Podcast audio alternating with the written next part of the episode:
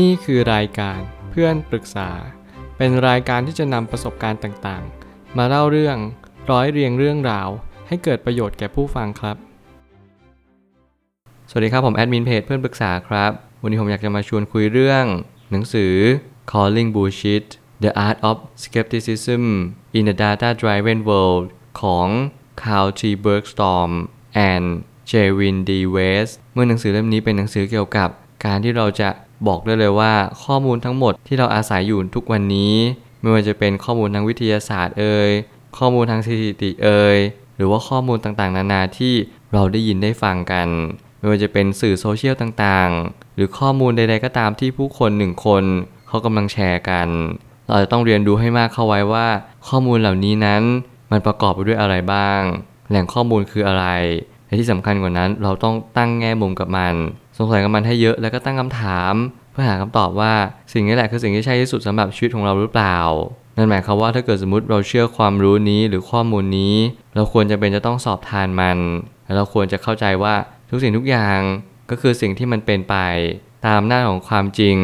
และก็ตามอำนาของสิ่งที่มันเป็นอยู่ณปัจจุบันนี้จริง ๆ ถ้าเกิดสมมุติว่าข้อมูลเรามันไม่ได้ถูก บิดเบือน เราก็สามารถที่จะนำมาใช้ได้อย่างร้อยเปอร์เซ็นต์ซึ่งแน่นอนทุกอย่างมันต้องสอบทานตามความรู้เดิมและก็ความรู้ใหม่เสมอ เพราะทุกอย่างมีการเปลี่ยนแปลงไปอย่างสิ้นเชิง เพราะไม่มีอะไรคงทนถาวรสักอย่างเดียวเลย และนี่ความเป็นจริงของโลกใบนี้ ผมไม่ตั้งคำถามขึ้นมาว่า จงเรียกมันว่าความเข่าที่แท้จริง หากว่าเราเชื่อทุกสิ่งที่นักวิทยาศาสตร์บอก รวมไปถึงนักเศรษฐศาสตร์แขนงต่างๆ ก็ตามแต่ เราจะขาดความคิดไตร่ตรองไปมาก เมื่อเราอยู่บนสังคมที่เราต้องเรียนรู้กับมันให้ได้มากที่สุดไม่ว่าจะเป็นในเรื่องของการเข้าใจในสิ่งที่เราเจอเราเป็นแล้วก็เราคิดมีหนำซ้ำเราต้องเข้าใจในสิ่งที่ผู้คนในสังคมนั้นเป็นเหมือนกันไม่ว่าสิ่งที่เขากำลังถ่ายทอดมาให้เรา หรือว่าสิ่งที่เขากำลังพูดบอกกับเรา ตลอดเวลาว่าสิ่งนี้คือสิ่งที่ถูกต้องที่สุดแน่นอนหนังสือเล่มนี้เป็นหนังสือที่ช่วยให้เรามีความสงสัย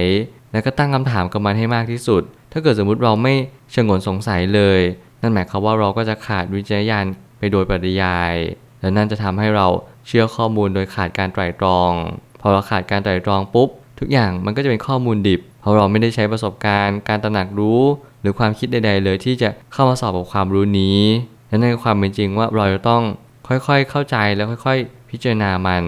อย่างแยบคายว่าสิ่งนี้คือสิ่งที่ควรนำมาใช้หรือเปล่า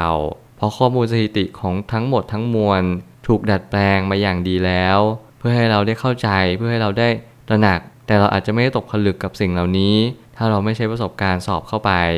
ยุคสมัยนี้ไม่ได้ออกแบบให้เราคิดไปมากกว่าเชื่อเรื่องราวนั้นไปโดยปริยาย แล้วเราก็ถูกขับเคลื่อน ด้วยความงมงายเป็นหลัก สรุปแล้วเรามักศรัทธาข้อมูลมากกว่าข้อเท็จจริง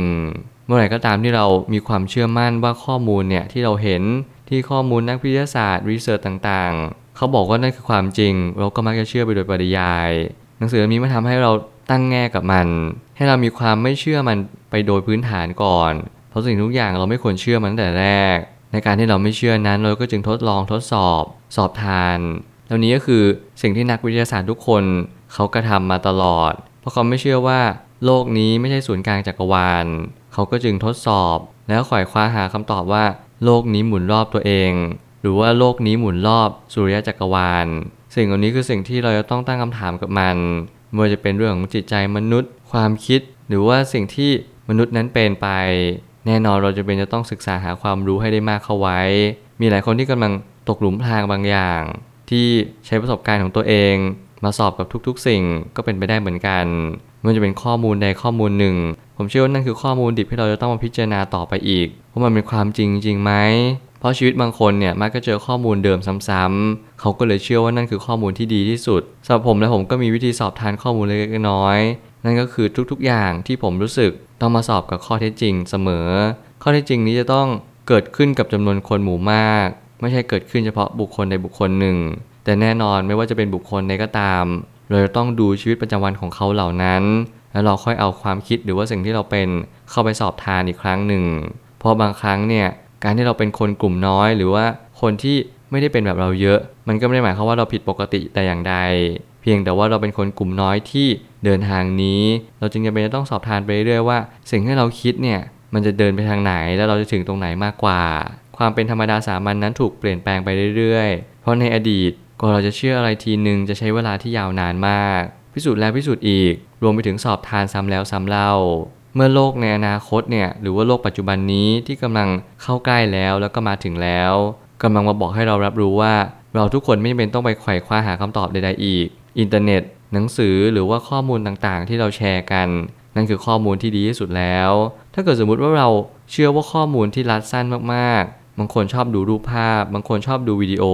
บางคนไม่ชอบอ่านหนังสือเลยอะไรที่มันยาวๆ ข้อมูลวิจัยนี่คืออะไรก็ไม่รู้ แทบไม่รู้จักเลย นั่นก็จึงเป็นเหตุผลว่าเราชอบทางลัด ชอบ shortcut หรือว่า short term นั่นหมายความว่าเราก็จะไม่ย่างก้าวเข้าไปยุ่งเกี่ยวกับ long term อีกเลย มันจึงเป็นเหตุผลว่าถ้าเกิดสมมติเรามองอะไรที่เป็น shortcut แล้วไม่มองอะไรที่มันเป็น long term เนี่ยมันทำให้เราขาดวิสัยทัศน์ไปโดยปริยาย พอเราไม่ยอมพิสูจน์ปุ๊บ เราก็มักจะเชื่ออะไรโดยที่เราขาดการพิจารณาและไตร่ตรองจริง ๆ พอเราขาดการพิจารณาไตร่ตรอง นั่นก็จึงเป็นเหตุผลที่สำคัญว่า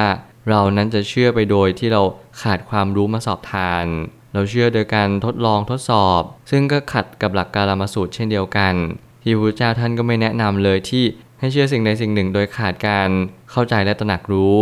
เราจึงจำเป็นจะต้องหาเหตุผลให้ได้ว่า อะไรคือสิ่งที่สำคัญที่สุดในชีวิตนี้ ข้อมูลหรือข้อเท็จจริงสองสิ่งนี้ไม่เหมือนกัน ข้อมูลคือข้อมูลดิบ ข้อเท็จจริงคือข้อมูลที่เรากั่นกรองแล้วและนั่นคือความจริงไม่ว่ามันจะ ล่วงเลยไปนานสักแค่ไหน ความจริงก็ย่อมเป็นความจริง ยิ่งเราสงสัยมากเท่าไหร่ เราก็จะเจอข้อมูลที่เป็นข้อเท็จจริงมากเท่านั้น เพราะภาพภาพเดียวหรือข้อมูลข้อมูลเดียว ไม่สามารถหักล้างความจริงมูลรวมได้เลย เพราะไม่มีทางละสำหรับความจริง เมื่อไหร่ก็ตามที่เราหาทางลัดเอ่ยหรือหาอะไรที่มันลัดสั้นเอ่ยนั่นแหละจะทำให้เราขาดวิสัยทัศน์ ขาดมุมมอง ขาดการมองการไกล รวมถึงผลลัพธ์ที่เราได้รับ มันก็มักจะไม่มีอะไรที่เป็นกันสาร ณวันนี้สิ่งที่เราควรทำมากที่สุดก็คือ หยุดเล่นอินเทอร์เน็ต เข้าอินเทอร์เน็ตให้น้อย หาข้อมูลที่เป็นข้อเท็จจริงให้มากที่สุด ข้อเท็จจริงนั้นต้องเป็นข้อมูลดิบหลาย ๆ ข้อมูล และนำมาสอบกับข้อมูลที่ถูกต้องหลาย ๆ ข้อมูลเช่นเดียวกัน ซึ่งข้อมูลที่ถูกต้องที่สุด ไม่ใช่ข้อมูลใดข้อมูลหนึ่ง แต่เป็นข้อมูลที่คนที่เขาพยายามหา พยายามสอบทาน เราพยายามฟังเขาเหล่านั้น อย่าพยายามเชื่อคนใดคนหนึ่ง หรือว่าชีวิตใดชีวิตหนึ่ง เพราะว่าแต่ละคนก็แต่ละหนึ่ง ชีวิตแต่ละคนก็ไม่เหมือนกัน เราจะไปบอกว่าคนที่เขากันกองมาดีแล้ว เราเชื่อได้อย่างไร จนกว่าเราจะเป็นคนที่กันกองเองเท่านั้น สิ่งที่ผมกำลังจะสื่อก็คือ ถ้าคุณมีเวลาคุณลองศึกษาด้วยตัวคุณเอง บางครั้งความคิดมันผิดมันถูกมันไม่เป็นอะไร เพียงแต่อย่าเชื่ออะไรข้อมูลใดข้อมูลหนึ่งเท่านั้นเองทุกอย่างมันคือผลประโยชน์ทุกอย่างมันคือการกรอบให้เราเชื่อแบบนั้นแบบนี้ คนที่ไม่ดีเกิดขึ้นมาเพราะอะไร ไม่ใช่เพราะว่าเขาอยากที่จะไม่ดี แต่เพราะว่าเขาไม่รู้ว่าความดีเนี่ยมันทำยังไง เขาไม่รู้วิธีการที่ทำให้ทุกคนยอมรับ ถึงแม้เขาจะรู้อยู่แก่ใจแต่เขาก็ไม่สามารถตระหนักรู้ได้ว่า เขาควรจะปรับปรุงตัวยังไง สุดท้ายนี้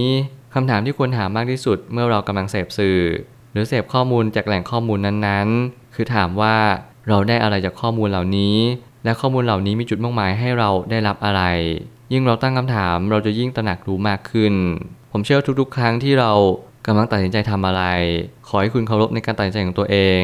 ข้อมูลทุกข้อมูล มีจุดมุ่งหมายของแต่ละข้อมูลนั้นๆ และแน่นอนว่าทุกๆ ความคิดของเราก็มีจุดมุ่งหมายเช่นเดียวกัน เราต้องการนำความรู้นี้นำความคิดนี้ เพื่อให้เรามีชีวิตที่ดีขึ้น เพื่อให้เราไปคุยกับผู้คนมากมาย และที่สำคัญกว่านั้น เราต้องการให้ได้รับการยอมรับจากผู้คนมากมาย ไม่ว่าคุณจะเรียนจบอะไร ไม่ว่าคุณจะทำงานตำแหน่งใด หรือคุณจะเป็นคน แบบไหนที่มีความคิดที่ดีหรือไม่ดีอย่างไร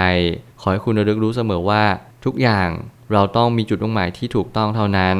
และนั่นแหละจะเป็นข้อมูลที่ดีที่สุด ที่ทำให้ชีวิตเรานั้นดีขึ้นจริง ๆ ไม่ใช่เพียงเพื่อข้อมูลนี้ สนองความรู้สึกของใครแต่ละคน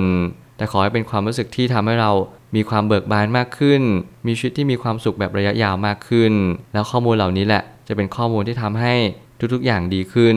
โดยที่เราต้องสอบทานมันอย่างดีแล้วเท่านั้น ผมเชื่อว่าทุกปัญหาย่อมมีทางออกเสมอ ขอบคุณครับ รวมถึงคุณสามารถแชร์ประสบการณ์ ผ่านทาง Facebook Twitter และ YouTube และอย่าลืมติด Hashtag เพื่อนปรึกษาหรือ f r ร e n d t a l k ด้วยนะครับ